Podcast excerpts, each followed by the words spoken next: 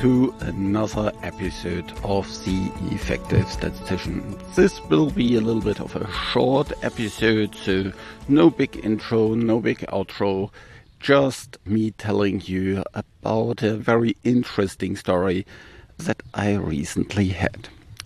As you may know, I'm talking to all different people across the industry all the time for all kind of different reasons. And recently I was talking with someone because that person needed help in terms of getting a contract statistician. And I, through my network, provided with a couple of different options for the different needs she had. And that was all fine. And if you need any help in terms of finding resources, then just reach out to me. I can actually help you with that. But that is not the main point of the story. The industry is pretty small, and that person was working at a competitor of the company I was working uh, with. That came clear when we talked about her need to communicate her data effectively. Her compound that she was really interested in moving forward was in phase three, actually already in regulatory approval or regulatory review. And now it became really clear that they didn't have a good story to tell. They didn't have good data visualizations to show the differentiation against the standard of care, where they actually had a head to head study. They desperately needed this for a couple of different reasons. The first is they wanted to explain to regulators the differentiation.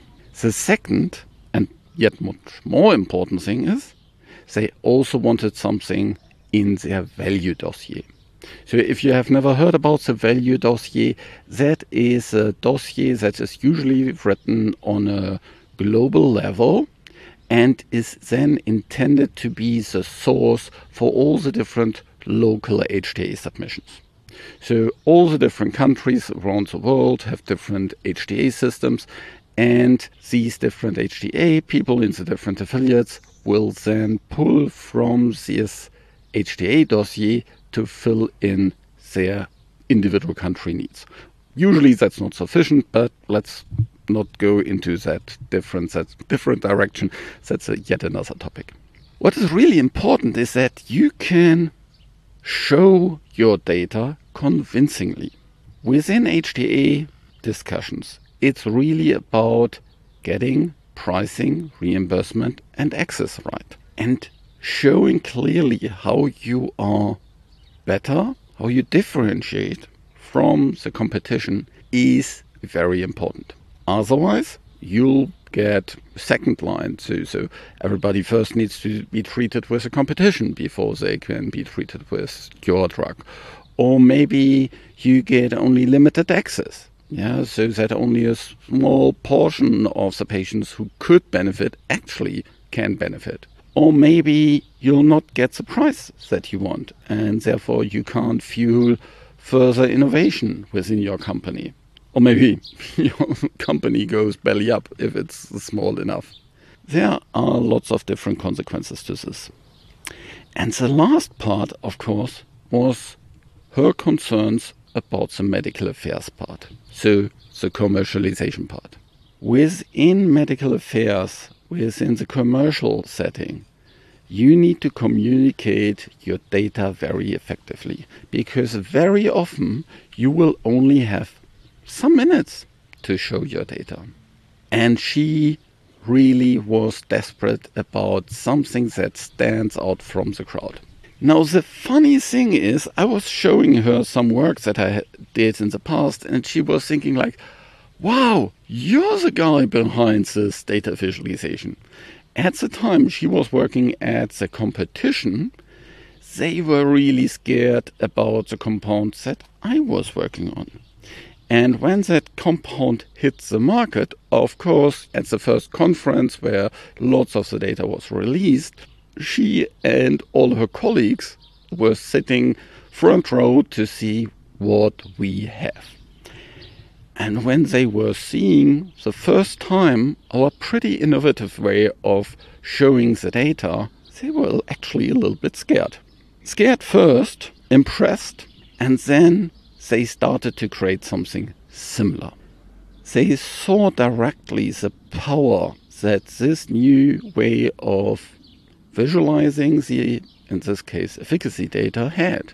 Through this data visualization, they could directly see how fast the drug was working, how effective across all patients it was working, how consistent over time it was working, that the patients stayed in the response area where they should be, how deep the response was. Through the data visualizations that actually leveraged individual patient level data, so not any summary statistics, it actually also used summary statistics.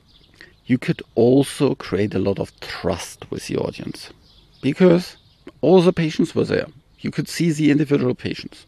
And that helped a lot for this new company that I was working with, new in terms of new kid on the block in the therapeutic area, to establish credibility with the target customers. Long story short, years after this event, this still opened door for me. Working on data visualization to convey a clear story, to differentiate your compound, or maybe also to show that nothing serious is happening on the safety side. That all the events start maybe early, never get moderate or severe, and mostly fastly go away or don't lead to any treatment discontinuation or whatsoever, all kind of these different things you can very effectively show with data visualization. Now there's two things that you can do to improve your data visualization skills. And I think you probably should do both. The first is join the data visualization special interest group. This is an awesome group. It is running now for a couple of years and they have some awesome content out there. So check the show notes in terms of looking into this. Lots of free content there. If you want to fast track your data visualization skills, so if you don't want to spend a lot of time going through all the different things there on the data visualization homepage of the SIG, if you want to get more bite-sized content, if you want to get direct help from me, then there's another opportunity. Check out the Effective Statistician Data Visualization course. Through this course, you will learn all the fundamental things and also a lot of actionable tips and tricks to get to a really good data visualization. I'm not only talking about what makes a good data visualization, but also the process of data visualization. The process for getting to a good data visualization is in many ways very different to getting to a good table. So have a look into these two different resources, the PSI data visualization or PSI and FSPI data visualization special interest group.